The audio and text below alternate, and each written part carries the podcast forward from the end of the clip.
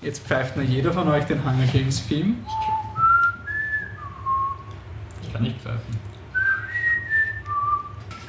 Hey, ich kann nicht pfeifen. Nur weil du in einem Chor bist, verdammter Angeber. Dö, dö, dö, dö. Flittertruck.com, der österreichische Filmpodcast. Wir diskutieren und analysieren Filme hin und wieder etwas länger. Und wo wir schon von etwas länger reden, Hunger Games, The Mockingjay Teil 1 ist draußen und deswegen haben wir den gesamten Podcast diesem Film gewidmet. Mein Name ist Wolfgang Steiger und bei mir ist das gesamte Team, nämlich Patrick Grammer Hallo. und Michael Leitner. Hallo. Ja,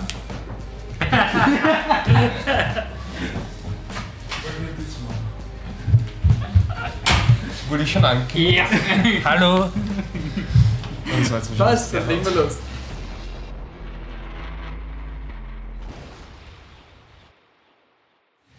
Okay, Mockingjay Teil 1, der dritte Teil der Hunger Games Serie, also die Adaption des dritten Buches, das auf zwei Filme gesplittet wird, drei Bücher, vier Filme.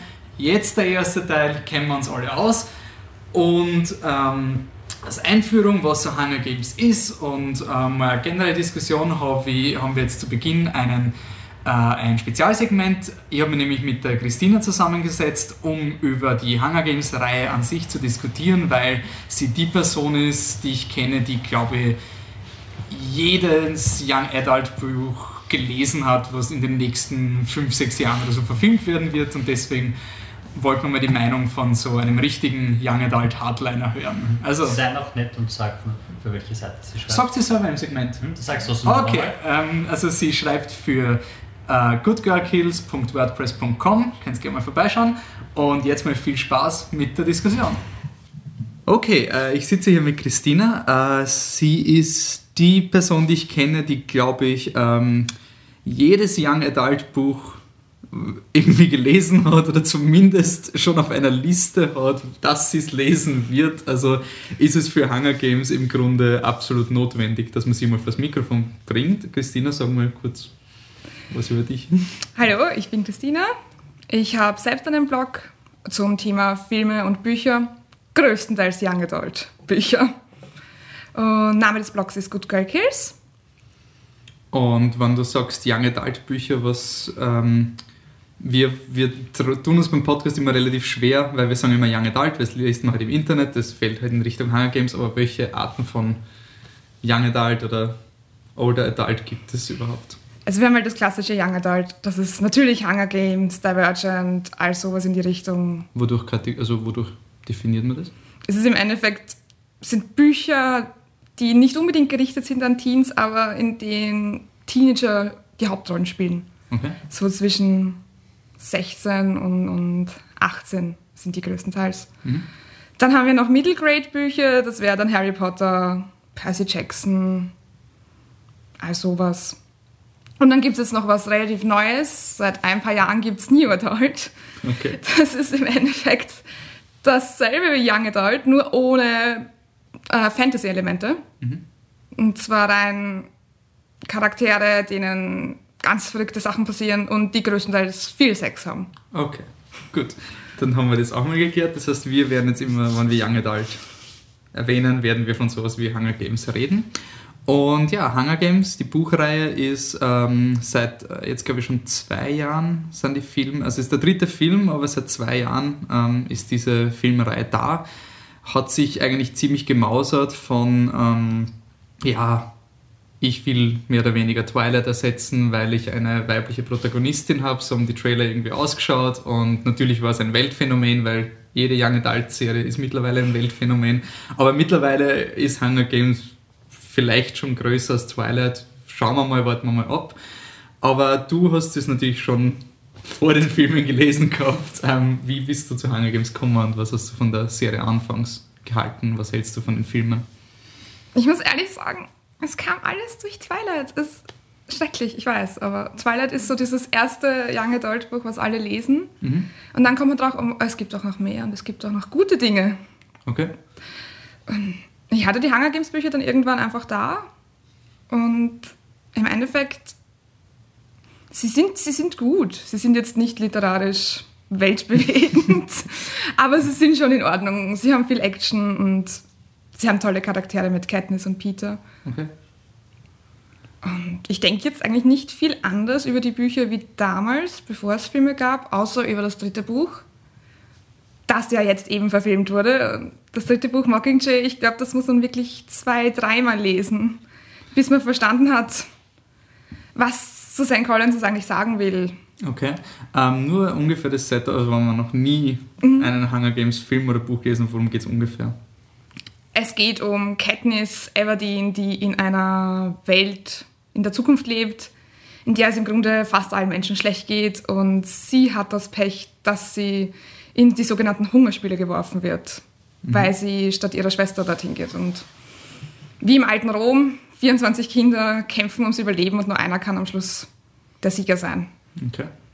Und weil du gesagt hast, dass das dritte Buch irgendwie so, vielleicht erst beim zweiten Mal lesen, irgendwie offenbart, was es ist, äh, sonst irgendwas. Äh, ich persönlich halt immer gehört, dass eben das dritte Buch so enttäuschend ist. Und es ist ja, wirklich ein Großteil, dass, dass es ganz was anderes ist als ähm, Hunger Games 1 und 2. Also im Hunger Games 1 geht es um diese Arena-Spiele und Spoiler, Katniss gewinnt oder überlebt zumindest in irgendeiner Form. Und ähm, die Serie heißt Hunger Games und ich habe mir noch im ersten Teil dann die Wikipedia durchgelesen vom zweiten Teil, weil man dachte, okay, wie, wie setzen sie das jetzt fort, wie nennt man die Serie Hunger Games und im zweiten Teil ist halt, ja, und jetzt machen wir neue Hunger Games mit allen Überlebenden der vorigen Hunger Games und es hat halt irgendwie so ein bisschen ja, Standard gewirkt irgendwie. Und dann war ich relativ überrascht, dass bei Mockingjay das dann absolut nicht mehr der Fall ist. Also es gibt dann keine, diese Arena-Spiele, zumindest in, im, in der definitiven Form, wie es in den ersten zwei Teilen gibt, die gibt es nicht mehr. Es gibt trotzdem noch Elemente, die sich durchziehen. Aber Mockingjay ist ähm, mehr oder weniger schon ein Kriegsfilm im Vergleich zu den ersten beiden Filmen, die, könnte man sagen, Action Action-Adventure in einer Arena sind, ungefähr mit einem politischen Untertext. Ähm, ja, wo im Vergleich, weil du gesagt hast, du bist über Twilight, ist halt sozusagen diese Einstiegsdroge und hat dadurch vielleicht sogar einen pädagogischen Wert, weil es, äh, weil es irgendwie auch so Hunger Games die Tür öffnet. Ähm, was unterscheidet jetzt Hunger Games von Twilight? Warum machst du diese Unterscheidung, dass halt Twilight halt die Einstiegsdroge ist, halt notwendiges Übel, aber, aber Hunger Games kann man sich wirklich anschauen und lesen. Wieso ist das so ein Unterschied im Vergleich zu Twilight? Ich glaube, der größte Unterschied ist, dass bei Twilight hast du Bella, deren größtes Problem ist, sie kann sich nicht entscheiden, welchen Typen sie mehr liebt. Eine relativ einfache Geschichte. Aber, aber Hunger Games wird ja auch so vermarktet. Du hast die Katniss, sie hat den Peter, der nett ist, und den Gale, der so männlich und muskulös ist. Und es ist die Katniss, muss sich ja auch entscheiden, wen sie liebt von den beiden. Wie ist doch im Grunde das Gleiche. Das stimmt schon, aber Hunger Games hat noch mehr Elemente. Die ganzen politischen Dinge, die im Hintergrund laufen, ihre Situation. Es beschränkt sich nicht nur auf dieses Liebesdreieck, das vor allem von Film zu Film eh weniger prominent wird, zum Glück. Okay. Also die Stärke liegt in diesen politischen Allegorien. Ich würde schon sagen, ja. Ich meine, klar, sie haben ein Liebesdreieck in Hunger Games. Was soll man machen? es ist eben da. Aber der Film hat viel mehr Substanz als Twilight. Allein von der Story her. Alle, alle Filme im Endeffekt von Hunger Games. Und was unterscheidet jetzt ähm, Katniss Everdeen von anderen Protagonisten? Weil sie wird ja mittlerweile zu einer ziemlichen Ikone auch so aus. Ich meine, ich würde immer vorsichtig sein, bevor die Serie vorbei ist, ob man sie als Role Model bezeichnen würde, aber was unterscheidet sie von gewöhnlichen Protagonisten? Ich glaube, sie ist einer der wenigen Protagonisten im sehr jungen Alter, die wirklich kämpft fürs Überleben ihrer Familie, schon bevor sie in die Arena kommt. Und sie kämpft einfach weiter. Sie ist ein starker weiblicher Charakter, den man eigentlich selten hat in so großen Hollywood-Produktionen, in der Hauptrolle. Weil im Vergleich zu Bella Swan, Bella ist nicht stark. Bella braucht Edward, um irgendwie nur durchs Leben zu kommen. Ja. Und das Tolle an Katniss ist, sie hat nicht dieses ähm, Unique Snowflake-Syndrom. Also sie ist nicht eine Person und hat unglaubliche Kräfte und deswegen muss sie jetzt ähm, das Ganze durchstreiten, sondern sie ist eigentlich ein ganz normales Mädchen, das gut mit Pfeil und Bogen umgehen kann. Und sie kämpft sich eben durch. Von den ersten beiden Filmen, so wie genau, wenn man jetzt die Filme gesehen hat, halten sich die Filme an die Bücher? Sie halten sich eigentlich relativ genau an die Bücher. Natürlich kann man nicht alles reinbringen. Manche Dinge muss man für einen Film einfach adaptieren, aber an sich würde ich sagen, das ist eine der besten Film äh, Buchadaptionen, die wir eigentlich je hatten. Okay. Eine der besten, jetzt nicht die beste, aber sie sind sehr, sehr nah an den Büchern. Ist, also wenn du sagst, die beste Buchadaption, ist es, weil sie nah sind an den Büchern? Weil es gibt ja Bücher, die halten sich extrem, also Filme, die halten sich extrem an die Bücher und sind trotzdem nicht gut. Wieso ist Hunger Games gut?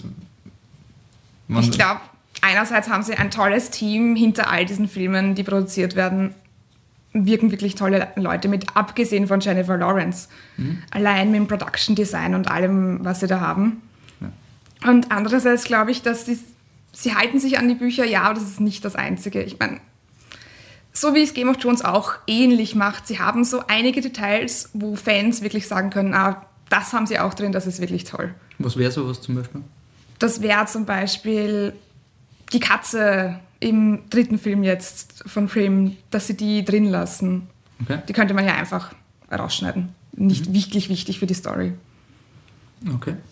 Ähm, na gut, dann kommen wir gleich zu Mockingjay, dritter Teil. Wir sind in einer riesigen Revolution. Ähm, Katniss geht am Anfang wunderbar, sie ist überhaupt nicht psychisch fertig und ähm, sie ist jetzt in District 13 und das ist ja auch eine kleine Änderung zu den Büchern, weil der zweite Film lässt einen im Grunde wirklich hängen. Also man, man hat eine Erwähnung zu Beginn vom Film, dass District 13 existiert und anscheinend nicht mehr existiert. Im gleichen Satz hört man das. Und dann am Ende vom Film hört man, ja, okay, by the way, wir sind das District 13. Ähm, jetzt sind wir drin und werden da mehr oder weniger ins kalte Wasser geworfen. Was ist District 13 überhaupt? Woher kommt der oder warum ist der geheim? District 13 war im Endeffekt der Distrikt, der all die Waffen hergestellt hat für das Kapitol. Kapitol ist die Hauptstadt. Die Hauptstadt, genau. Und ähm, bei der vorigen Rebellion hat sich eben District 13 aufgelehnt gegen das Kapitol und wurde demnach dann ähm, eliminiert. War die vorige Rebellion, hat es da schon die Hunger Games gegeben? Nein, das war davor. Und Also es war- dadurch entstanden dann die, die Hungerspiele, genau, die Hunger Games. Okay. Und diese Leute waren jetzt underground für Jahre und Genau. haben Leben in ihren Bunkern. Das Kapitol weiß aber sehr wohl, dass sie existieren. Also es ist jetzt nicht so, dass sie keine Ahnung haben, dass all diese Leute überlebt haben. Das wäre auch etwas unrealistisch. Aber sie leben halt sozusagen irgendwie in Symbiose mit ihnen. Wenn sie uns nichts tun, dann tun wir ihnen auch nichts. Okay. Und die werden jetzt angeführt von der ähm, Alma Cohen, Neuzugang, Julian Moore. Ähm, wie, was sagst du zu Alma Cohen von, von Buchvorlage? Wie hat Julian Moore sie getroffen? Ich finde, sie hat sich wirklich gut getroffen. Ich hätte mir sie optisch ganz anders vorgestellt. Viel strenger. Wie man im Trailer sieht, sie trägt die Haare offen. Das ist so McGonagall-Style. Ja, ich hätte sie mir viel, viel strenger vorgestellt. Kein, keine Haarsträhne aus ihrer Frisur raus. Und, aber an sich porträtiert sie sie doch erstaunlich gut. Okay. Und sie ist jetzt mehr oder weniger mit Philipp Simmer Hoffmann, der leider nicht mehr ähm, unter uns weilt, äh, ist sie die Anführerin von dieser Revolution. Philipp Simmer Hoffmann ist der Plutarch Heavensby, der ein ziemlicher, widerwärtiger Typ mittlerweile ist. Und es kommt auch im Film so raus. Und äh, machen wir generelle Eindrücke von Mockingjay, bevor wir in die, in die Nitty-Gritties hineinkommen. Was sagst du als Buchleser zum ersten Teil? Ähm, ich fand ihn fast besser als das Buch. So, Das darf man natürlich eigentlich nicht sagen, aber Skandal! das Buch, vor allem wenn man es das erste Mal liest, dann möchte man einfach zum Schluss kommen. Man möchte schnell durch das Buch kommen und wissen, was mit Katniss im Endeffekt passiert. Ja. Und deswegen finde ich es gar nicht schlecht, dass sie das in zwei Teile geteilt haben, weil so kann man wirklich alles zeigen, was im Buch war und muss jetzt nicht große Passagen weglassen. Okay. Und so gesehen der erste Film, man, viele Leute werden halt kritisieren, dass es irgendwie nur ein Setup ist für den letzten Teil, den letzten Akt. Er hat nicht viel Action. Also wer viel Action erwartet, ist da vielleicht falsch dran. Aber ich finde, gerade das macht's aus, weil es geht um Propaganda. Ja. Es geht um strategische Kriegsführung und Propaganda und nicht um actionreiche Szenen mit Katniss. Ich meine, ich habe von einigen Leuten im Kino gehört, ach, er zahlt sich, er ist zu lang. Ist wahrscheinlich persönlich die Frage, was man lieber hat. Aber meiner Meinung nach war es überhaupt nicht zu lang. Es war Na gut, er ist ja auch nur unter Anführungszeichen 2 Stunden 5. Das ist für Hunger Games Filme eigentlich relativ Ja. kurz. Die waren bis jetzt immer 2 Stunden 20, sowas. Ähm, aber zieht er sich oder könnte er sich ziehen, weil sie sozusagen Dinge dazu erfinden oder Dinge in die Länge ziehen oder wie genau hält er sich jetzt ans Buch, wann Also man es aufsplittet? Sie erfinden keine Dinge dazu. Die letzte Action-Szene, die du eben schon angesprochen hast, die ist vielleicht ein bisschen in die Länge gezogen. Da sind einige Details dabei, die wir im Buch nicht hatten. Ähm, mich hat es jetzt nicht gestört. Also es war eigentlich ganz nett, das Ganze mal aus einer anderen Perspektive zu sehen. Also sie, aber eigentlich zieht er sich ja nur in die Länge, weil man im Buch das nicht Ja, sieht. Weil die Buch Katniss eben nicht da nicht. ist und jetzt im Film sieht man halt so eine Art, das ist fast wie äh, Zero Dark Thirty. Genau, es Irgendwie ist so eine die. SWAT-Operation, wo man sich nicht auskennt. Ähm, Gibt es irgendwie generelle, ähm, haben sie irgendwas ausgelassen oder Dinge geändert oder hinzugefügt? Was sind so die, die gröbsten Änderungen am Mockingjay vom Buch her? Ähm, für mich war ja die gröbste Änderung, dass sie die Erzählstruktur ändern. Im Buch ist es so, das Buch beginnt einmal mit Katniss ist mal wieder ohnmächtig und wacht im Krankenhaus auf und das geht dann irgendwie fünf, sechs Mal so weiter. Und hier werden halt die Geschehnisse immer nur erzählt. Hätten sie das im Film auch gemacht, das wäre total langweilig gewesen. Das, das geht einfach nicht. Okay. So ist sie, wirkt sie auch nicht ganz so gebrochen, als sie im Buch ist, weil sie eben nicht ständig im Krankenhaus liegt, nicht ständig in Ohnmacht fällt. Das heißt, man sieht, ähm, man sieht sozusagen mehr. Wir sehen ähm, so einzelne Revolutionsszenen, wo Katniss teilweise gar nicht beteiligt ist oder wo sie einfach nur Leute. Aber das haben wir im Grunde schon in den anderen Filmen ja auch gesehen. Und was waren, was waren Dinge, die dich äh, überrascht haben, dass sie sie trotzdem drin gelassen haben? Wobei man, also so, weil du vorher gesagt hast, die Katze ist drin, gibt es so ähnliche Dinge, die man sagt, okay, cool, dass sie es drin haben, hätte ich nicht geglaubt. Sie hatten die Evox drin. Das hat mich überrascht, dass die überhaupt drin waren. Was Also Evox sind Personen, äh, eigentlich Sklaven vom Kapitol, die sich eben ähm, irgendwie straffällig gemacht haben. Mhm. Denen wird die Zunge rausgeschnitten und die müssen dann ihr Leben lang fürs Kapitol dienen. Ja. Also die hatten sie drin, wo ich mir dachte, okay. Dann hatten sie noch das ähm, Hanging Tree Lied drin, das sie singt. Ja, also die Katniss, von ihrem Katniss. Vater ist es, glaube ich, gesungen Genau. worden und im Buch ist, glaube ich, noch viel detaillierter, was das Ja. alles bedeutet. Aber Es ist im Endeffekt ein Lied ähm, der Rebellion, ein verbotenes Lied. okay. Das ist ein Lied, das ihr Vater ihr gelernt hat und es geht eben um einen Menschen, der aufgehängt wird. Also nichts äh, Freudiges. Und ähm, warum das Lied verboten ist, weiß ich jetzt gar nicht mehr genau, aber es ist auf jeden Fall äh, nichts, was sie hätte singen dürfen, wäre da irgendwie jemand dabei gewesen vom, vom Kapitol. okay. So gesehen ist es ja ein ein Akt des Aufstands von ihr, dass sie sich nicht mehr unterdrücken lässt.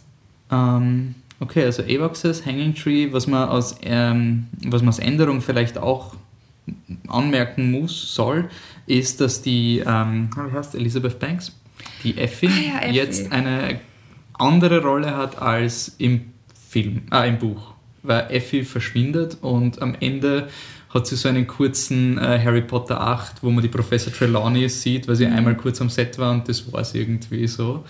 Und das ist jetzt nicht mehr der Fall, Effie. Was macht sie jetzt?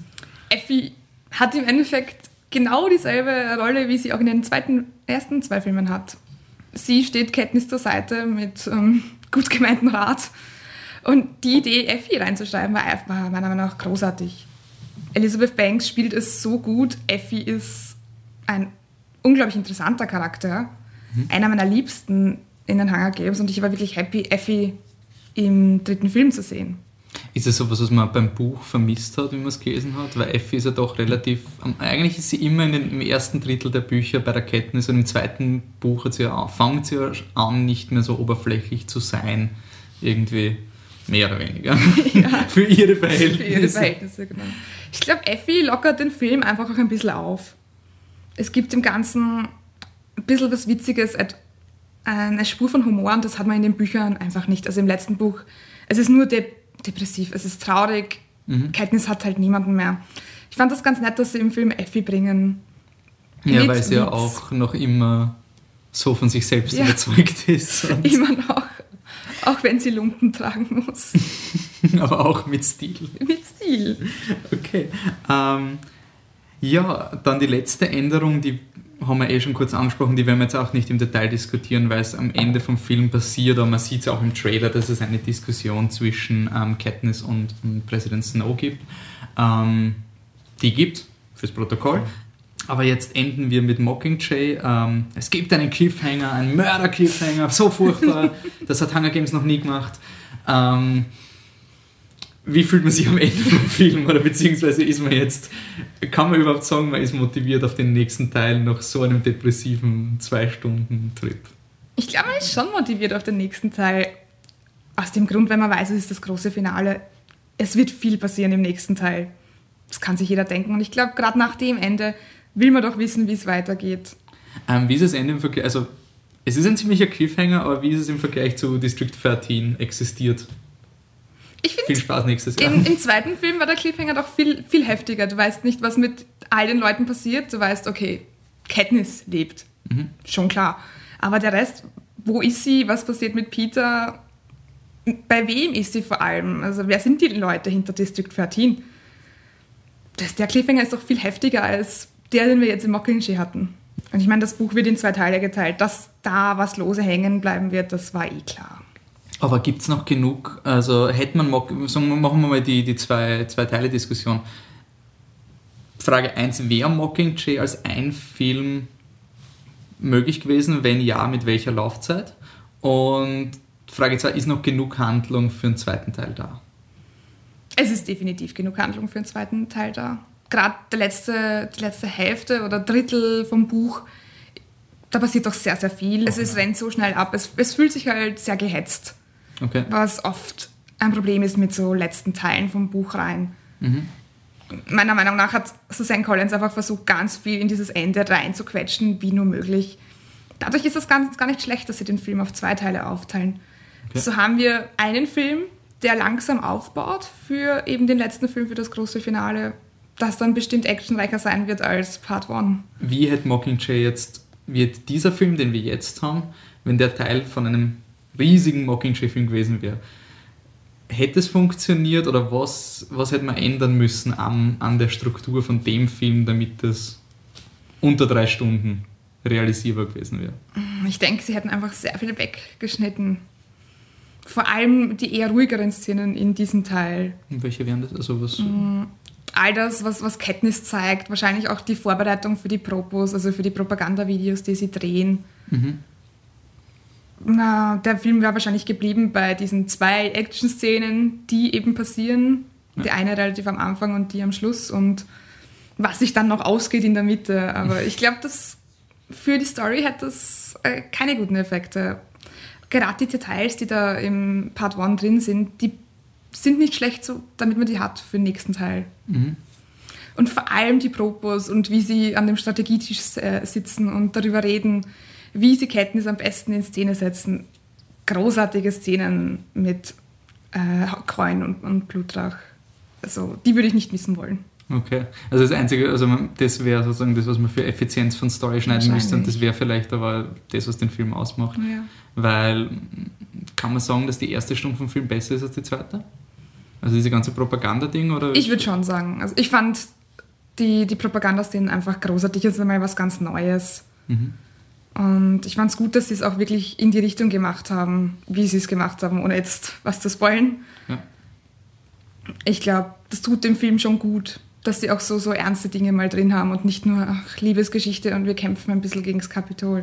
Na cool. Das heißt, wir haben jetzt noch ein Jahr Zeit bis Games ähm, Bewertung. Wo steht er bei dir im Vergleich zu den anderen beiden Teilen? Oder wie bewertest du generell die ganzen Ah, es Filme? ist schwierig. Ich muss leider zugeben, es kommt nichts an Catching Fire. Es ist mein liebstes Buch. Catching Fire hat Finnick. Da, da geht nichts Also drüber. Finnick ist der, der scharfe Typ Ja. mit dem Zucker. Ca- Catching Fire hat Finnick.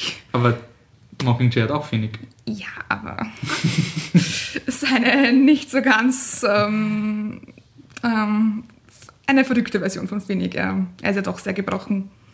Ah, Nachdem, was okay, also du, du, du willst mir den, den Styler Finnick. Nicht den der- Styler der- Finnick, der- aber den der- Finnick, der der mit der bei Verstand ist. Okay.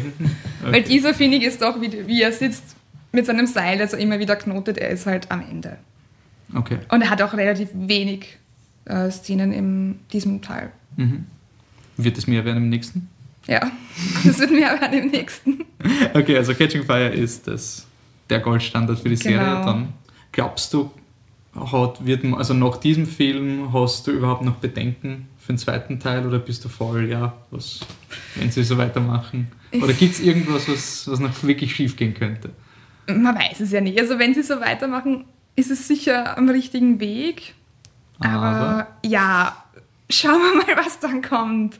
Wenn sie, wenn sie das Ende extrem ändern, keine Ahnung, in welche Richtung das dann geht. Aber an sich, glaube ich, wird es schon ganz gut werden. Ist das Ende leicht so kontrovers oder nicht beliebt? Oder Es ist- ohne zu spoilern, nur. Ich würde sagen, es ist schon kontrovers. Es ist einfach, es passiert sehr viel.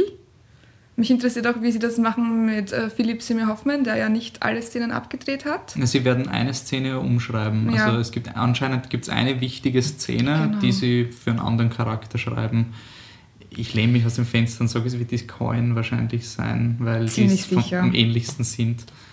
Aber Ich will den Film einfach noch nicht loben, bevor er nicht das ist- das ist schon klar, aber, aber- ich glaube, ich glaube, es wird schon ganz gut werden. dann beenden wir mal Mockingjay und Hunger Games. Wir haben ja schon gesagt, du kennst so ziemlich alles, was Young Adult irgendwie ist. Was kommt aber, mein, nicht, nicht alles, aber es kommt anscheinend, ist die Frage, kommen mehr Young Adult Filme oder mehr Comic Filme auf uns zu oder mehr Star Wars Filme irgendwie.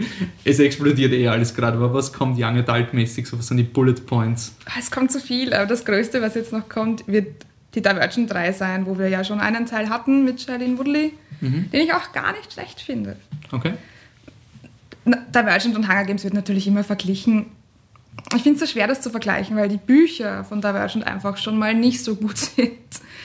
Die haben, ja, sehr viel Logiklücken drin, aber ich denke, also Insurgent kommt bei uns, glaube ich, im März.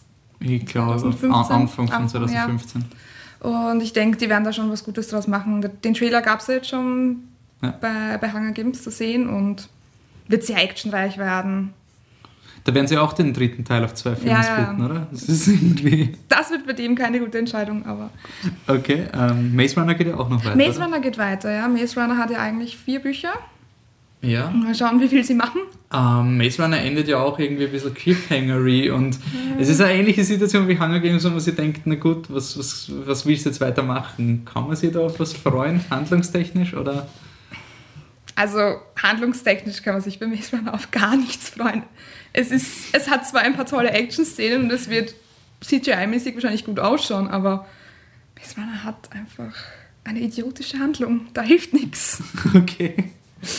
Das heißt, da sollten wir eher nicht so äh, emotional Nicht sich unbedingt. Ich meine, es ist sicher ganz nett anzusehen, aber Eh nicht. ja, eh, eh nett. Es ist in Ordnung. Okay, passt. Was kommt dann noch? Was kommt noch? Es kommt so viel. Es kommt, ja, es kommt ähm, The Fifth Wave von Rick Yancey. Was ist Also das? es gibt einen Haufen Alien-Bücher bei Young Adult und da werden sie jetzt anfangen, all das zu verfilmen. The Fifth Wave ist im Endeffekt auch sehr, sehr actionreich. Aliens greifen die Erde an und es leben nur mehr irgendwie sieben Millionen Menschen. Alle anderen sind tot. Ist ganz dramatisch. Okay. Ein, junges Mädel sucht seinen Bruder im Endeffekt. Es ist Okay, hat sie Superkräfte oder ist einfach ganz. Sie hat keine Superkräfte, sie ist einfach eine Überlebende, die halt Glück hatte. Okay, gibt es Prophezeiungen? Oder? Es gibt auch keine Prophezeiungen, aber es gibt, ich kann es nicht spoilern, aber es, Aber ist gut, oder? es gibt eine sehr interessante Liebesgeschichte zwischen ihr und noch jemandem. Okay, Es ist, ich mag es nicht so gern, aber es wird ein ziemlicher Blockbuster werden. okay. Weiß man über den Film schon irgendwas, was da... Sie drehen gerade. Mm, Sie drehen mit, äh, wie heißt sie? Chloe Grace Moretz? Ja, mit, mit ihr in der Hauptrolle. Ja, Das kann in beide Richtungen. es kann in beide Richtungen gehen. Okay, und wie viele Bücher gibt es von denen? Also Fifth Es Wave? gibt jetzt, es gibt erst zwei, also das dritte ist noch nicht draußen. Auch eine Trilogie. Es ist, ich glaube, es ist eine Trilogie, ja. Mhm. Aber es, ist, es wird halt von Buch zu Buch schlechter. Es ist jetzt nicht so ganz bild. Also das zweite Buch, ich habe es noch nicht gelesen, es soll nur nicht so gut sein. Okay. Und ich mag das erste schon nicht. Also. Ja. Aber du Wir bleibst trotzdem ja, ich dahinter, lese dass es, es ich Vollständigkeit lese es, ich habe angefangen. Okay. Das heißt, du hast auch Maze Runner gelesen, Ja, damit es ja, fertig ist. Ich habe Maze Runner gelesen, mhm, alle vier. Sie sind recht kurz, also war dann nicht so tragisch. Okay. Weißt du, was kommt dann noch? Also, Also was ich, was verfilmt wird, wo sie gerade Locations suchen dafür, ist Shadow Me. von Tahara Mafi. Es ist auch Young Adult, es ist auch in einer Welt in der Zukunft, in der es allen schlecht geht. Und im Endeffekt ist es so eine, eine Mischung zwischen Hunger Games und X-Men. Okay. Also es gibt Menschen mit Kräften, Ja. sehr ähnlich wie in X-Men.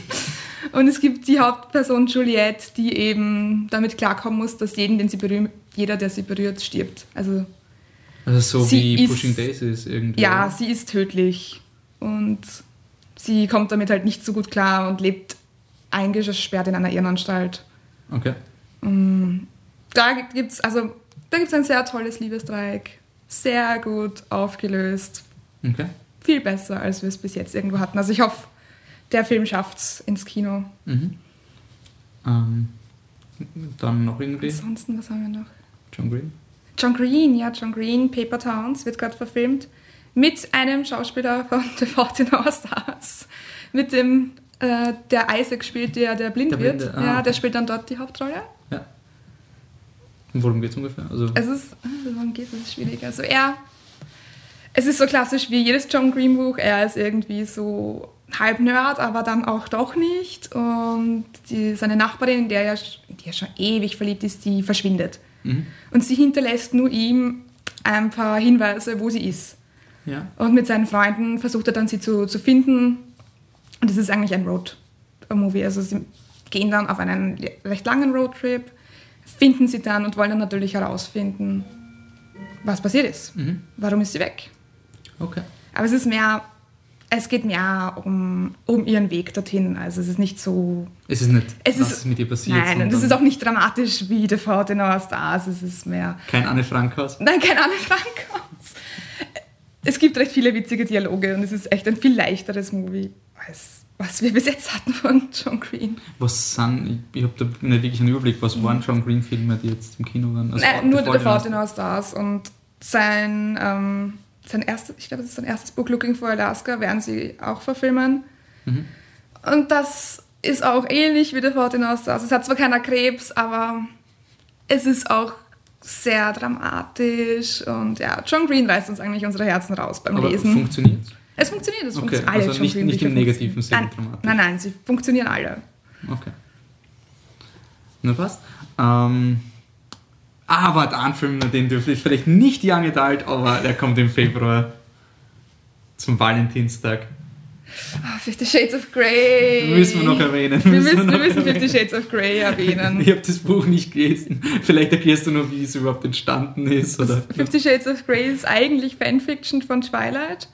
Okay. Man sieht das ja auch sehr schön im Trailer. Er ist der reiche Mann, der alles hat und sie ist irgendwie so nicht dumm, aber doch sehr naiv und hat also keine jemand, Ahnung jemand hat. Twilight geschrieben und irgendwann die Vampire rausgeschnitten. Es ist irgendwie die erwachsene Version von Twilight, ohne Superkräfte, sondern einfach nur mit, er hat viel Geld und sie nicht. Geld ist auch eine Superkraft, wenn man Ja. Batman fragt. Also ja, Fifty Shades of Grey.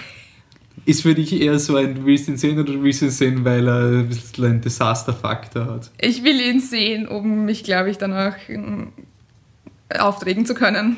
Was ich, aber ich meine, Hast du das Buch gelesen? ich habe die Bücher gelesen. Die Bücher? Ja. Ich habe alle drei gelesen.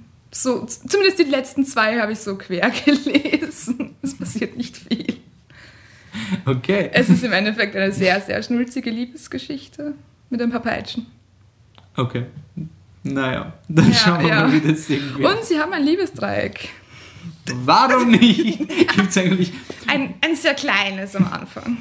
gibt's eigentlich irgendeine Serie, die kein, also die zumindest vielleicht ein liebes Viereck hat oder irgendwas, was nicht ein Dreieck Ah ja, ja, City of Bones hat ein Liebesviereck, aber den Film haben sie ja verhaut.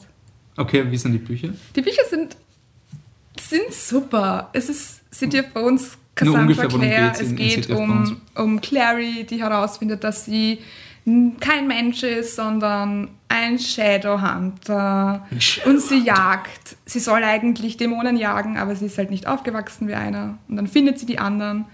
Und im Endeffekt verliebt sie sich dann in einen so einen anderen Shadowhunter. Und ja, drei Bücher lang glauben die, die sind Geschwister.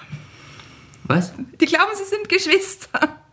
Sie, glaub, sie verlieben sich und glauben, sie sind Geschwister. Ja, sie verlieben sich und nachher erfahren sie halt, dass sie angeblich Geschwister sind, was sie offensichtlich nicht sind. Das ist jetzt kein Spoiler, jeder weiß, dass sie keine Geschwister sind, aber drei Bücher lang glauben sie es. Okay, aber wie wird das jetzt zu einem Knutschen Liebesspiel? aber trotzdem.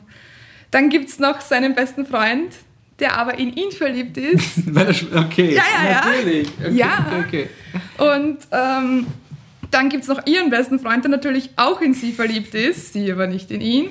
Und dann gibt es noch, also sehr kompliziert, die Schwester von diesem einen schwulen Typen, der in ihren besten Freund verliebt ist. Also jeder irgendwie mit jedem. okay. Aber es macht unglaublich viel Spaß. Es nimmt sich selbst nicht so ernst und es sehr witziges Buch eigentlich. Der, der Film ist gescheitert. Der Film ist gescheitert, weil sie eben diesen Witz nicht einfangen konnten. Also sie wollten Dark und Gritty Vamp äh, Ja. Hunters machen. Ähm, und in Wirklichkeit ist es super ironisch, Dialoge sind toll und das ganze Worldbuilding ist in City of Bones wirklich toll. Aber der Film war schrecklich. Kommt da Fortsetzung oder Es ist es tot? kommt eine TV-Serie, wenn es denn ein Network nimmt, aber sie drehen, Aber sie fangen jetzt an, rebootmäßig sozusagen, rebootmäßig alles zu casten. Okay. Na, dann hoffen wir, dass da was rauskommt. Sie hätten sechs Bücher, also Gibt's genug. Na was, cool. Dann spätestens bei Mockingjay 2 hören wir uns wieder, schätze mal. ja, Und dann schauen wir, was das Hunger Games und generell diesen anderen Büchern geworden ist. genau. Was? Mich gefreut, dass du da warst. Danke. Nochmal danke an die Christina, dass sie sich Zeit genommen hat. Zur Wiederholung, äh, sie schreibt auf goodgirlkills.wordpress.com. Da könnt ihr mehr oder weniger die aktuellsten Updates über genau diese Young Adult Verfilmungen und auch andere Bücher lesen. Und Ja, aber schon jetzt. über andere Filme auch. Und Ja, ja, also, sorry, Entschuldigung. Also, Es gibt viele Reviews zu Filmen, über die wir geredet haben, also vielleicht als Sekundärliteratur zu ist Sekundärliteratur zu flippen. Okay. genau. Oder Gegenprogramm. Na passt. Naja, also lest euch unsere Interstellar Review und ihre darüber. Das wäre, glaube ich, so. Und nicht auf die. Comments vergessen, da beginnt der echte Spaß. Ja, stimmt. Ähm, okay, waren auf jeden Fall interessante Diskussionen. es Und gibt Comments, also ja. sind eifersüchtig. Okay, ähm, dann machen wir jetzt unsere Diskussion über Mockingjay Teil 1. Der, der Michi und ich haben sie schon ein bisschen angeteasert und nicht nur geteasert, wir haben die Leute auch schon gehypt, dass im Grunde nur um den Patrick seine Meinung geht. Also Patrick, du liebst Catching Fire so sehr wie ich. Also, was halt. Michi, wie hat dir der dritte Teil gefallen? Nur ganz kurz, ich weiß es noch nicht wirklich, wo er Äh, steht. ich ich finde ihn sehr gut, ähm, weil er. Also ich finde ihn eigentlich vor allem so in, in Sachen Konzept gut, ganz einfach, weil er sich so viel traut, weil er so weit geht, was ich einfach diesem Film, nachdem ich nur Teil 1 gesehen habe, Catching Fire habe ich ausgelassen, ihm einfach nicht, der Serie einfach nicht zugetraut hätte. Und er hat einige gute Ideen, er hat ein paar Sachen, die vielleicht ein bisschen, ja, für, für skeptische Blicke meinerseits sorgen, aber an sich, ich finde es ein, ein sehr guter Film. Ja, bei mir ist er auch ein sehr gut, kommt aber wenig überraschend, weil ich war eigentlich schon ziemlich auf den Film gehypt, eben wegen diesen Konzepten. Ich finde jetzt im dritten Teil macht er, korrigiert er einige Probleme, die man mit Catching Fire vielleicht gehabt hat. Also einerseits, dass es nicht wieder die Arena ist wie im zweiten Teil und andererseits, dass jetzt auch die guten Revolutionsanführer nicht die Guten an sich sind, sondern auch irgendwie ein bisschen schmierig und nicht ganz so einschätzbar sind. Passt. Patrick? Also, also nach dem Motorrad unterhaltsamen oder akzeptablen ersten Teil und einem furchtbaren zweiten Teil kommt jetzt ein dritter Teil, den ich mag. Tut mir leid. Ich mag ihn. Oh, Er ist- Scheiße! Er ist, er Jetzt macht den, er macht den ganzen Scheiß aus dem zweiten nicht noch einmal. Sollen wir gleich das Geräusch Jetzt ist aus. Wir sind auf Facebook. Na, okay. Ähm, ja, keine Ahnung, ich mag, dass es dunkel wird, dass es einfach so ist, wie es ist. Es ist schmutzig, dreckig. Sie hat das Einzige, was auf zweiten ak- akzeptabel war, war der Anfang, wo man halt sicher geht, scheiße, nachdem was passiert ist, ist da jetzt wieder geht's noch beschissener, nachdem was passiert ist. Ähm, so wie jeden, der den zweiten Teil gesehen hat. Und ich, ich mag einfach das schmutzige Setting, ich mag das, dass sie alle diese Jumper haben, dass sie diesen Mut zur Hässlichkeit haben. Ähm, auch dafür, dass er aufgeteilt, dass ein Buch aufgeteilt wird in zwei Teile, muss ich sagen, dass das da funktioniert, weil sie sich eben die Zeit nehmen können, um ihren Widerspruch mit dem Ganzen herauszuarbeiten. wo das gesagt ist, es dauert schon sehr lang und sie werden schon relativ oft, finde ich, meistens aus voll akzeptablen Gründen, aber wie ich sage, zum Beispiel die Szene mit der Katze ist absolut unnötig. Erkläre Und, ungefähr, worum es geht. ähm, es, es wird ein Bombenangriff über District 13 geflogen, also über die. Es wird ein Bombenangriff. Es wird ein Editing-Horror. Es wird ein Editing-Horror, okay. Ja, hauptsächlich voll weg. Es wird ein, Bombenangriff über District 13 geflogen und alle müssen diese Schutzräume und die Schwester von der Katniss hat, Prim. hat aus irgendeinem Grund die großartige Idee, die Katze zu retten und dann muss die Katniss ihr nachlaufen, damit sie sie auf der Stiege trifft, damit sie dann wieder gemeinsam runterlaufen, weil der eine Typ hat die Schwester schon gerettet und dann kommt die, dann kommt die Erklärung mit, ich hätte nicht mit mir leben können, hätte ich sie sterben lassen. Obwohl, ja, also das war Also ich muss sagen, gerade weil ich eben am Anfang gesagt habe, dass ich den Film also aus Konzeptgründen mag, mein, mein größter Kritikpunkt an dem Film sind auch einfach so einzelne Momente. Also Ja. ich habe wirklich, glaube ich, sonst kein fundamentales Problem mit dem Film. Mhm. Aber eben das, was du meinst, das finde ich ist so das eine, was irgendwie den, den Film doch ein bisschen zurückhält davon, dass er wirklich dann noch ein höheres Level erreicht. Auch für mich persönlich sind wirklich diese Momente, wie zum Beispiel das mit der Katze oder Beziehungsweise ich finde die, die Liebesgeschichte mit Katniss und Peter ist immer das Nein, alle. Die ist natürlich das, was es, was es, Das was es tötet, gar das nicht. ist klar, das funktioniert nicht. Aber auch das wiederum sind ja eigentlich immer nur wieder kurze Momente, wo es dich Mhm. raushaut. Das ist Aber nichts. nichtsdestotrotz sollte man es erwähnen, dass es im dritten Film das Liebesdreieck immer noch nicht funktioniert. Nein, das interessiert einen Es interessiert niemanden, ähm, die, auch wie es gemacht ist. beziehungsweise es- sie hat sich noch immer nicht so. Ich meine, sie, hätte, sie könnte sagen, sie liebt beide oder sonst irgendwas. Und alles, Das was ist auch so eine Scheißerklärung. Ja, das ist ein. Schubladmist. Ja, aber was, was, was du jetzt hast, ist, sie sagt, ah, Peter ist halt scheiße, dass der dort in Gefangenschaft ist, deshalb mache ich nichts und der Gail, oh, du beachtest mich nicht, bla bla bla. Und ich Habera, ich habe ich hab dich wahrscheinlich zehn Minuten lang auf der Leinwand gesehen, du bist mir auch scheißegal. Na, aber Ich weiß nicht, kommt, das hat mich interessiert, kommt Gail in Teil 2 mehr vor? Na, Weil also, für mich war das eben auch eines, eines der Probleme in dieser Liebesgeschichte, dass einfach ein Teil davon überhaupt nicht etabliert ist. im ersten Buch kommt er nicht vor. aber für mich ist Ja. eigentlich weniger ein Problem mit der Liebesgeschichte als die Tatsache, dass es dann. Für mich ist eher ein Problem, wenn es angesprochen wird. Also zum Beispiel, Ja. du hast eigentlich das Setup, sie hat Angst um den Peter. Völlig nach, nachvollziehbar, weil der Typ schaut einfach sowas von abgefuckt aus mit jedem Propagandaspot, der vom Capital gesendet wird. Und mit dem Gale geht sie hin und wieder jagen. Wenn der Film nicht ansprechen würde, dass sie sich entscheiden müsste, dann wäre es nicht da. Dann, dann würde es einfach ganz normal funktionieren. Es wären einfach Charaktere. Es war für mich auch dieser Moment, wo der Gale das angesprochen hat mit Du jeder sieht, dass du Peter liebst oder irgendein Charakter spielst. Und es war für mich so ein, ah ja, stimmt. Ah. das gibt es ja auch noch, ja, ich habe auch vergessen, dass das war. Ah, Es sind für mich mehr diese Sätze, die was wieder versuchen, Ja. dieses Liebesdreieck reinzubringen, als dass ich sage, das Liebesdreieck ist überhaupt im Film. Also für mich ist seit dem zweiten Teil, wo die Katniss sagt, I don't have time for this shit, ist für mich das Liebesdreieck irgendwie ist aus und es ist halt schade, dass er da immer wieder drauf betont. By the way, wir sind live. Ich hoffe, der Podcast, wir sind noch immer live. Ja, wir werden schauen, ob das alles funktioniert. Ich hoffe, ihr schätzt das wert, dass wir trotzdem die Stellung halten und schauen, dass wir euch unbedingt eure Meinung mit, unsere Nee. Meinung, euch unsere Meinung mitteilen. So schaut's aus. Gut. Ähm, ja, ähm, dann was, was ich auch noch besser gefunden hätte am Film ist, wenn er ungefähr 10 Minuten früher aufhört. Es gibt eine Szene. Also wichtig am Ende jetzt wegschneiden, oder was? Genau, also es gibt, Echt? es gibt, es gibt wirklich eine Szene, wo es Ähm, wollen wir gleich einen Spoiler-Talk Ah, gehen, weil wir wir haben jetzt, ich habe jetzt mit der? Christina eigentlich alles nicht spoilerig gemacht. Ja, Man hat jetzt schon einen ungefähren Okay. Eindruck. Dann gehen wir Dann- in den Hardcore-Spoiler. Spoiler, Spoiler, Spoiler, Alert. Okay, ähm, Spoiler, ähm, am Schluss befreien sie auf komische Art und Weise den Peter, oder sie schaffen es ihn zu befreien und die Katniss ähm, läuft dann zu ihm, will ihn begrüßen, er ist total abgemagert, wird von, reagiert nicht, Ärzte ähm, verarzten ihn und, weiß nicht, nehmen Blut ab oder sonst irgendwas und wie die Katniss vor ihm steht, springt er sie an und versucht sie zu erwürgen, Mhm. bis irgendein Soldat In, in, in, niederschlägt. in K.O. schlagt und sie so rettet. Ähm, und danach kommen noch 10 Minuten, wo sie mit Halskrause immer dumm läuft, wo ihr erklärt wird, was abgeht.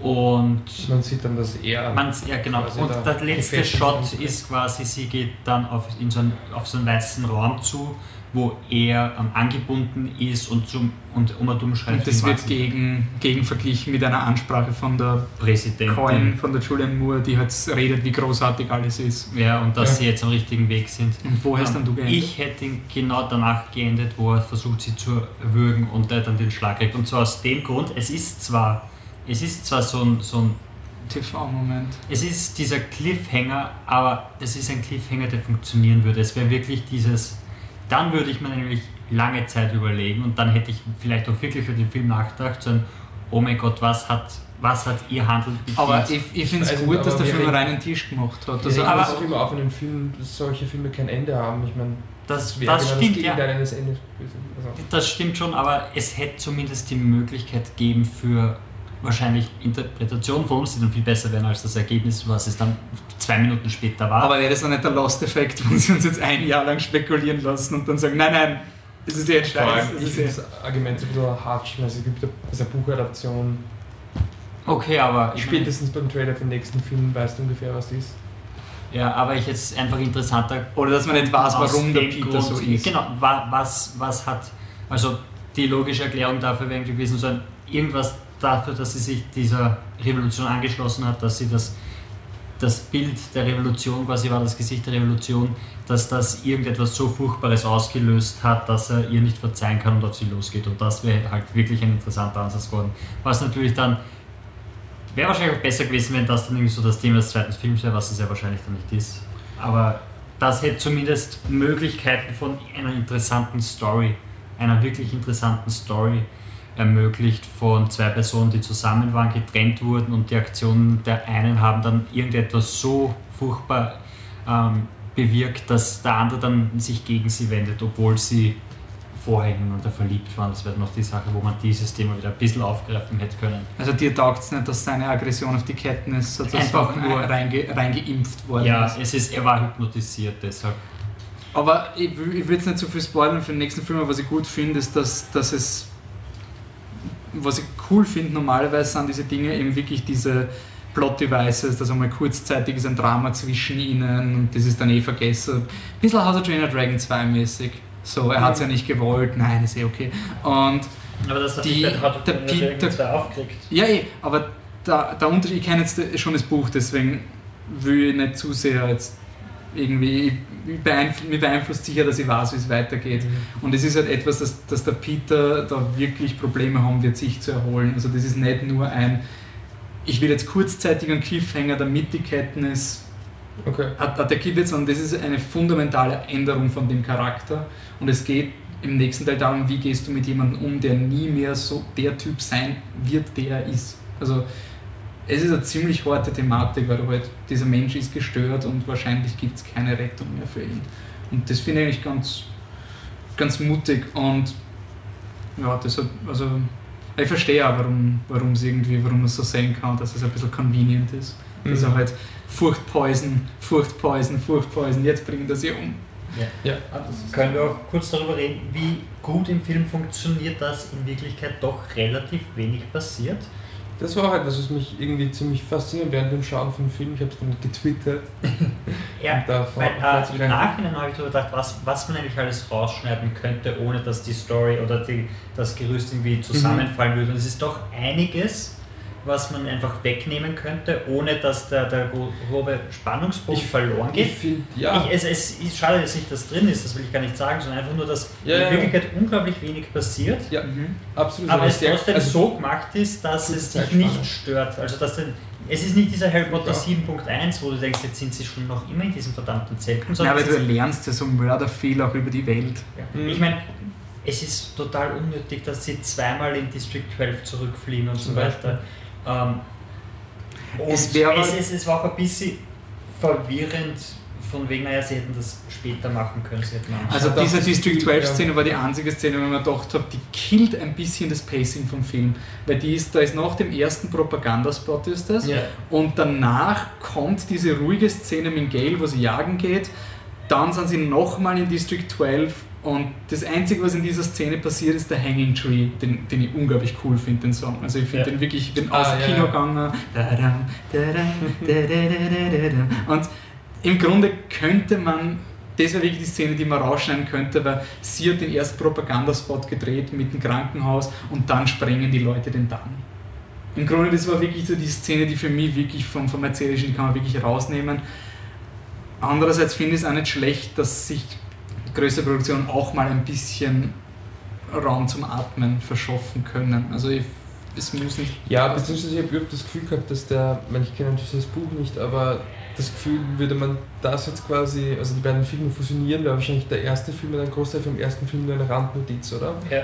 Also es wäre wahrscheinlich, sie würde Propagandavideos drehen und es findet es nicht so toll, aber sie macht es halt irgendwie. ist wahrscheinlich kaum ein Ja, Thema. der, der, der, der Konflikt, der jetzt doch der Ich Großteil meine, von dem Film ja. war, würde einfach verloren gehen wahrscheinlich. Es ist ganz klar, dass es eine, eine finanzielle Überlegung ist. Ja. Ke- Keine Frage. Ja. Aber eine, die.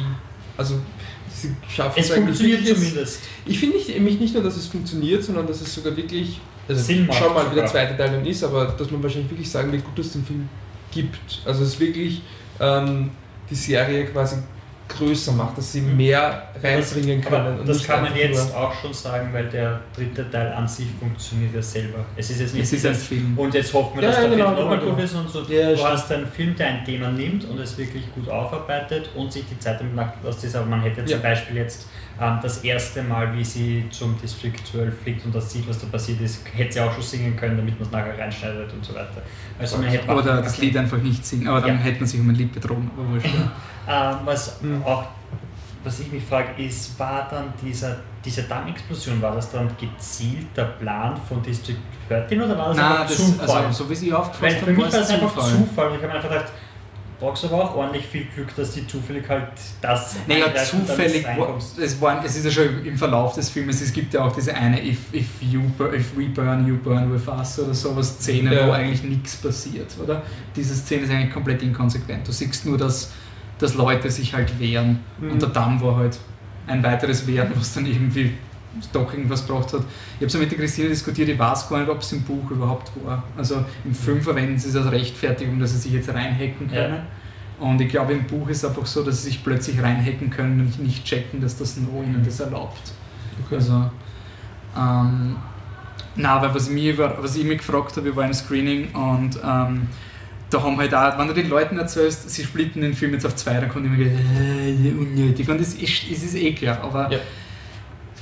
wurscht. Über die moderne Blockbuster-Landschaft kann man eh lang genug reden, was da notwendig ist und sonst irgendwas. Aber was ich mich gefragt habe, ist das Ende von Catching Fire, Michi, du hast es nicht gesehen, das Ende von Catching Fire ist wirklich so, die Katniss zerstört die Arena, plötzlich kommt ein Greif an, nimmt sie weg. Wer seid ihr? Wir sind von District 13. Du weißt nicht, wer District 13 ist. Und es endet, ja, viel Spaß mit der Revolution, Peter ist weg.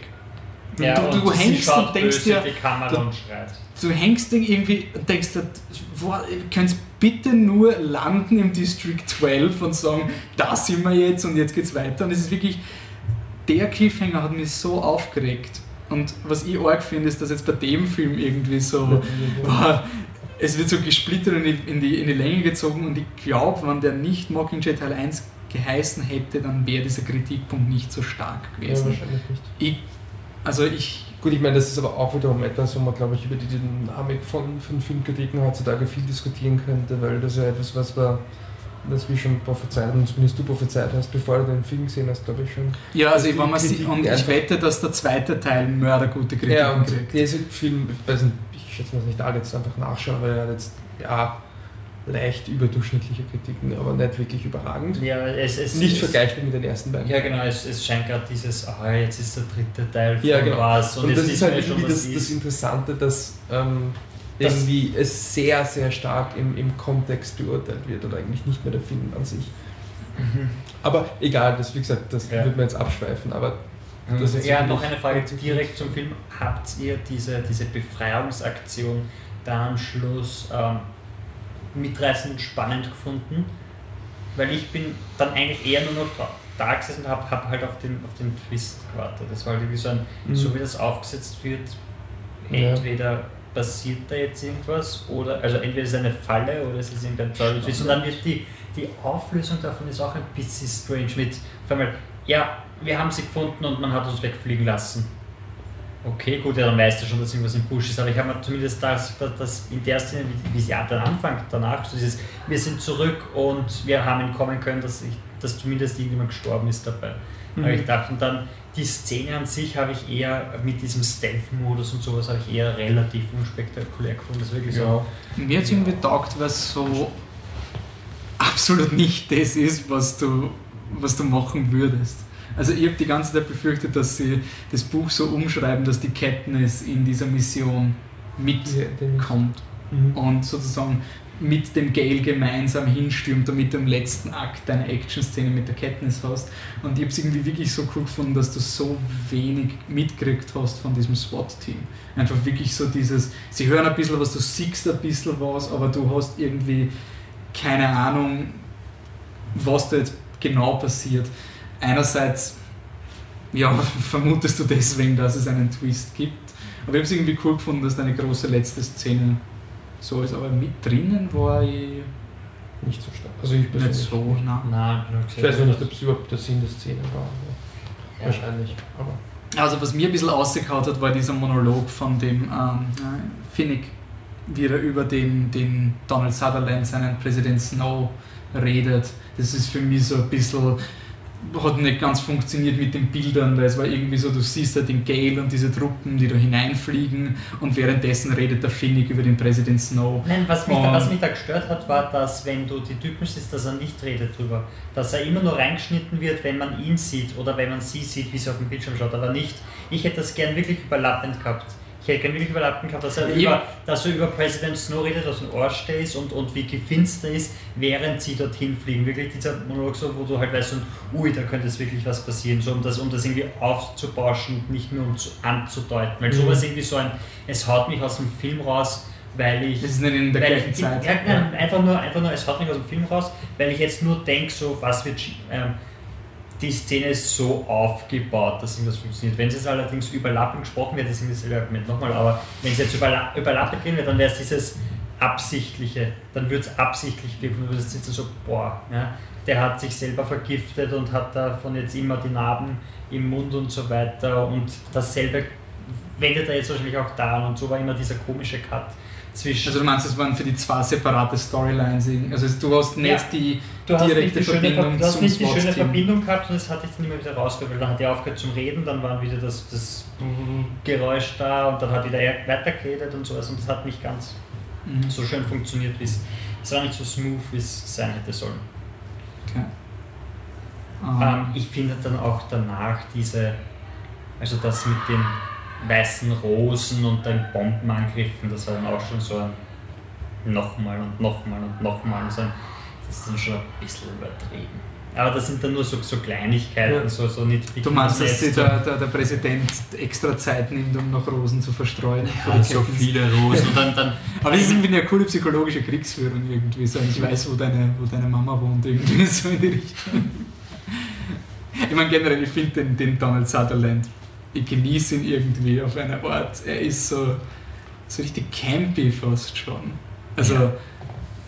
Es er hat Spaß dabei. Dies ist so, richtig, aber so, Miss Aberdeen, das ist irgendwie so. Es, er redet nicht wie President Snow wahrscheinlich reden würde, wenn er ein echter Mensch wäre, aber er redet halt wie so ein Mr. Bond.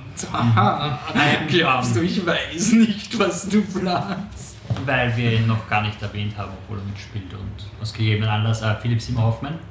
Natürlich ähm, finde ich, find ich herausragend. Das war das einzig akzeptable im zweiten Film, was Philipp Simmer Hoffman, was, was den Film noch so viel, noch so viel furchtbarer macht, ist, da sitzt Philipp Simmer Hoffman und sagt, ich ziehe euer Scheißkostüm nicht an, ich bin mit der Jean da. Nein, das hat er nicht gemacht, weil er hat das Kostüm, weil er schon von der Revolution ist. Das weiß ich, aber trotzdem, er sitzt einfach da. Schau den zweiten Teil noch. Ich schau den zweiten Teil nie wieder. Das gibt's nicht, wenn du den ersten gut findest. Ich finde den akzeptabel. nicht scheiße finden. Ich finde den ersten akzeptabel. Nein. Ich will ihn zuerst noch nicht mehr sehen. Aber trotzdem. So, wir diskutieren jetzt nicht über den zweiten Teil. Ich war bei Philipp Sim Hoffmann. Habt ihr am Schluss, gibt es diese Rede von der Julian Moore und er steht daneben und ähm, spricht quasi das vor, was sie dann sagt. Habt ihr das so interpretiert, dass er so der Fadenzieher, der Strippenzieher im Hintergrund ist? Oder war das eher so ein, die zwei zusammen hacken irgendwas aus. Ich glaube, er hat die Rede für sie geschrieben. Mhm. Aber- er hat Angst gehabt, dass sie alles jetzt richtig betont, sozusagen. Also er hat sozusagen, ist durchgegangen, was jetzt alles kommen muss, Mhm. in welcher Art. Also ich finde, er steht über der Präsidentin. Ja, habe ich auch das Gefühl. Okay, Ja, weil, ja. weil ich habe ich hab auch das, äh, die Idee gehabt, dass er quasi so eher eigentlich sie benutzen will. Ja, aber sie ist kein Roboter, der, wo er vorspricht, dass sie es wiederholt. Also. Nein, nein, hat ihre Rede. Aber ich meine, sie, sie, sie, sie wirkt wie ein Roboter. Sie ist halt sehr kurz angebunden und einfach so ein Theatralik ist unnötig. Alles, was ich muss, ist Mhm. so schnell wie möglich die Fakten raushauen.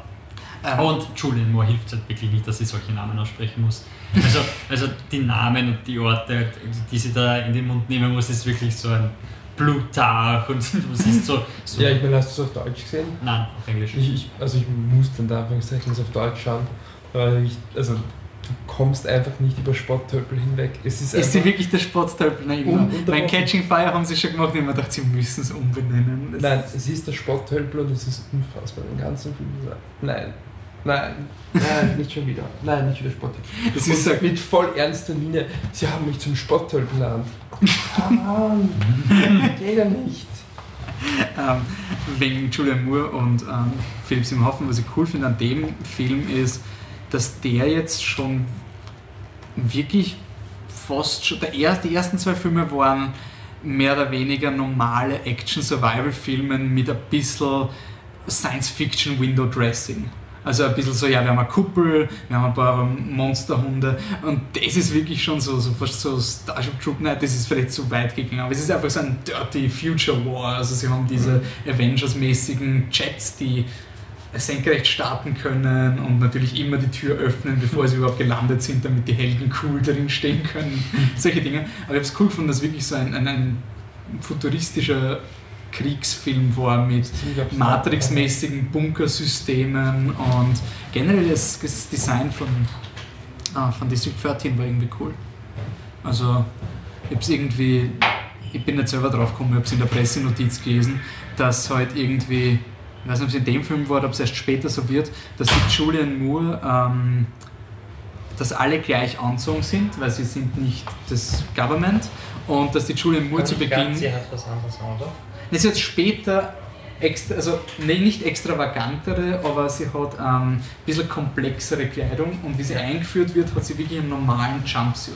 Also so wie die normalen Arbeiter, weil alle gleich sind und mit dem Kostüm kristallisiert sie dann heraus, dass das eh ein bisschen so Animal Farm mäßig ist.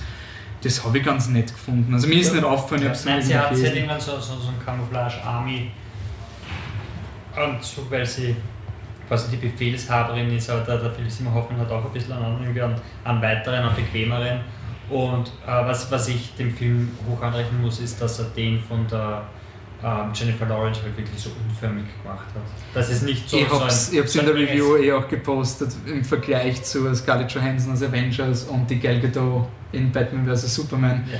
was die Filme vielleicht, das wäre das Beste von Hunger Games, sowas irgendwie beeinflussen könnte, Mhm. weil sie hat ein normales Gewand.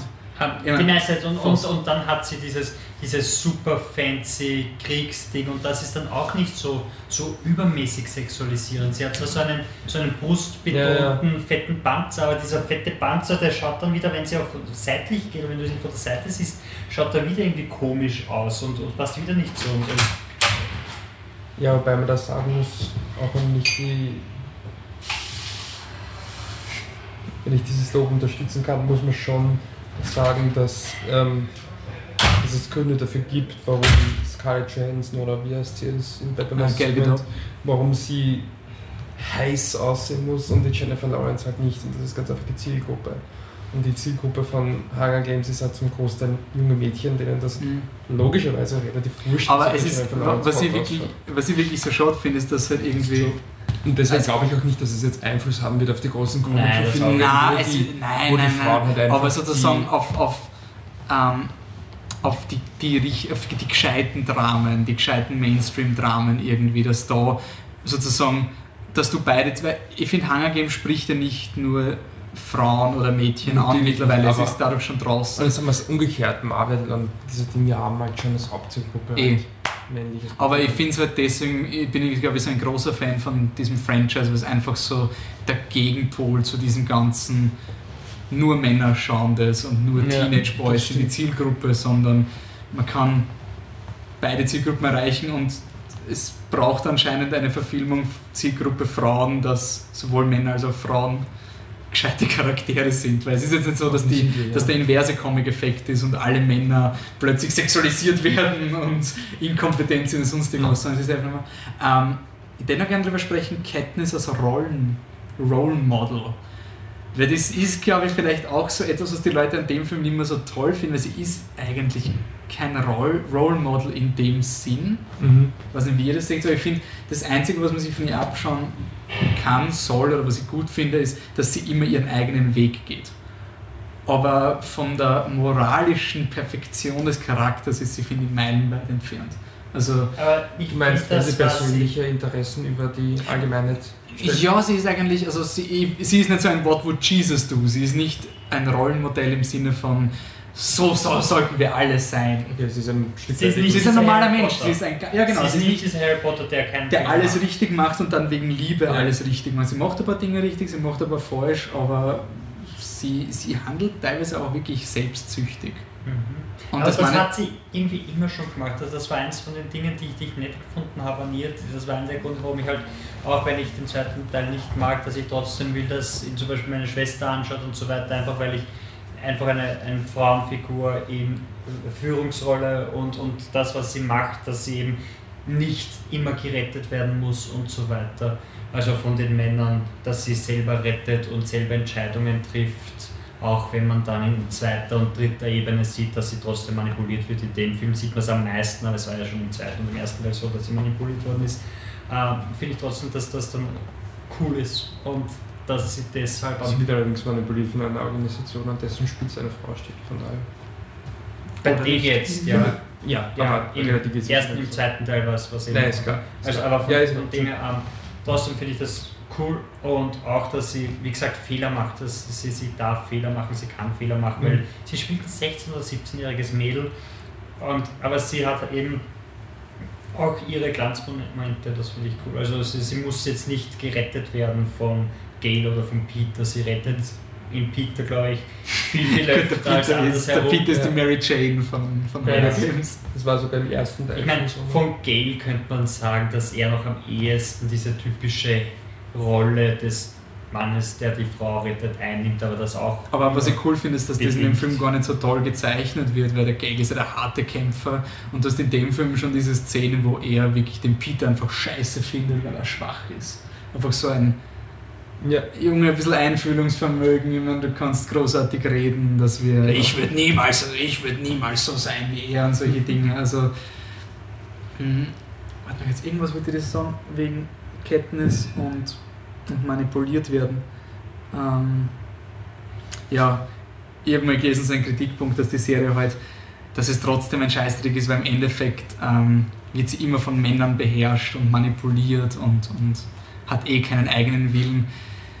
Nur jetzt ist die Frage, inwiefern bei jeder dieser Jugendbuchverfilmungen dieser, der Hauptdarsteller überhaupt einen freien Willen hat. Wenn man Harry Potter zum Beispiel nimmt, das ist ja wirklich im Grunde macht er gar nichts auf eigene. Faust. Also sein Mentor sagt ihm, ja, geh sterben und er sagt, okay, gut, wenn du das, wenn du das immer schon gewollt hast, dann mache ich es halt.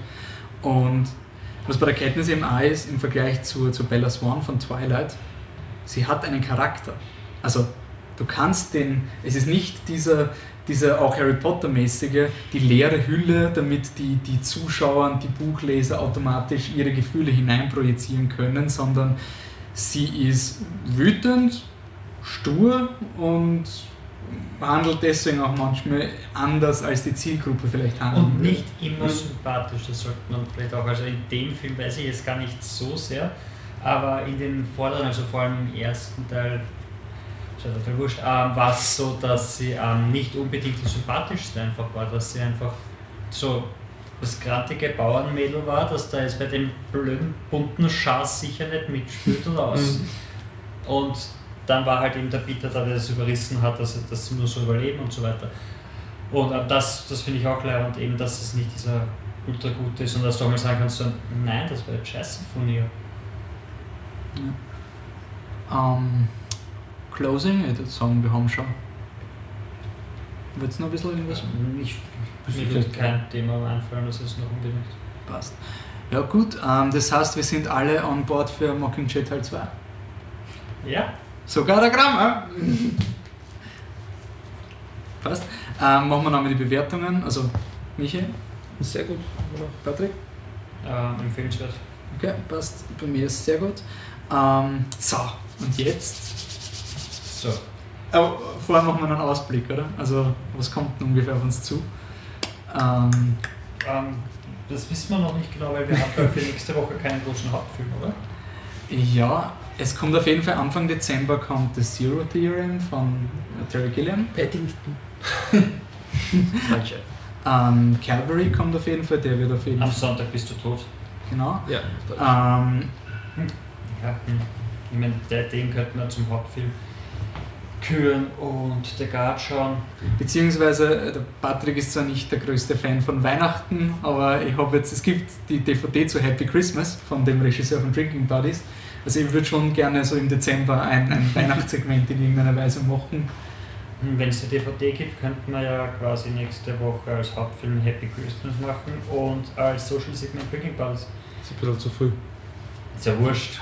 Glaubst du, das wird der einzige Weihnachtspodcast, den wir mit, ihm machen müssen? Now Christmas is going Okay, to Also the unsere dark Vorausschau ist, wir haben Unsere Vorausschau ist, wir haben keine Ahnung. Lasst euch überraschen. Schreibt uns einfach, was ihr sehen wollt, wenn wir schon keine Ahnung haben. Ich finde, wir sind sowieso ein Filmpodcast, das sollte nicht so viel spoilern, was die, wie es weitergeht. Ja. die Suspense. Aber wenn ihr uns schreiben wollt, Narrative Erzählvorgänge sind lächerlich. wenn ihr uns schreiben wollt, Könnt ihr das? Wolfi, können Sie das? ihr könnt uns erreichen auf flipthetruck.com, ihr könnt uns schreiben at contact at flipthetruck.com. Ähm, ihr findet uns gleich auf Facebook bei facebook.com slash flipthetruck. Den Michi kann man, glaube ich, auch auf Twitter erreichen. Ja, Patrick, das kann man dann zwar auf hipstersaurier. Warum Hipster Saurier? Ich weiß, Hipster Dino wäre doch viel naheliegender, oder? Aber leider ist Hipster Dino schon vergeben, weil es jemand irgendwann mal vor ein paar Jahren lustig fand zu schreiben, ich bin schon ausgestorben, als es noch cool war. Vom 50. Podcast ist dann schon wirklich so wie der Teleshop. Hey Michi, wie heißt du? Fun Fact für die Fans, ich weiß nicht, ob das stimmt, ich glaube, er hat was anderes geschrieben, aber ich habe was, Was? er hat sowas, sowas ähnliches geschrieben. Also wir, wir erschaffen jetzt schon immer seit dem letzten Ja. Podcast eine falsche Realität. Ja, die also- Leute hassen ihn für Gründe, die nicht stimmen. Also ihr könnt mal anders stimmen. nachschauen, ihr könnt im Hipster Dino mal schreiben, aber ich glaube, es auch war, hassen. das ist es war ein bisschen anders, aber so ähnlich. seinen Namen weg. Irgendwie hat sich das so entwickelt. Ja, Patrick, also ein finden wir dich? Hipster-Saurier. Was? Oh, mich findet ihr at Existent Coffee, weil Existential Coffee zu lang ist. Und den Wolfi finden wir wie? Und der Flip unterstrich der Unterstrich Truck, weil Flip the Truck in einem, das gibt's schon. Passt. Und der Ähm, Wolf noch immer zu faul ist, sich eine eigene Identität Ja. Nein, nein, nein, nein, ich habe anzuschaffen. gesagt, wenn wir über 50 Follower auf diesem Channel haben, Wie viel haben wir gerade? 35, Okay. Wann haben wir das letzte Mal einen neuen gehabt? was? Wann haben wir das letzte Mal einen neuen gehabt? Vor zwei Tagen oder sowas war die irgendein Game of Thrones Ding. Das ist der wieder Ah, okay. so ein Massenhänger. Also wenn wir über 50 kommen, dann wird es zum offiziellen Flip the Truck Twitter Channel und man kann dann auf einem eigenen Channel meine Star Wars Perlen und, und Verschwörungstheorien lesen. Passt. Vielleicht kriegen wir deswegen keine Followers. Das könnte es vielleicht auch sein. Na passt. Dann hat mich gefreut. Ähm, und bis nächstes Mal. Ciao. Tschüss.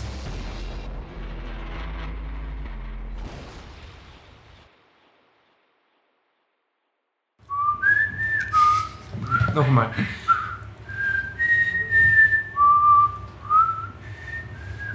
Das war sogar richtig, aber ohne Ton.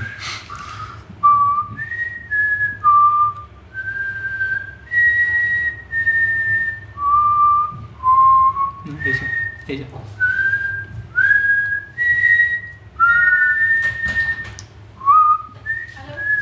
Das ist ein Name.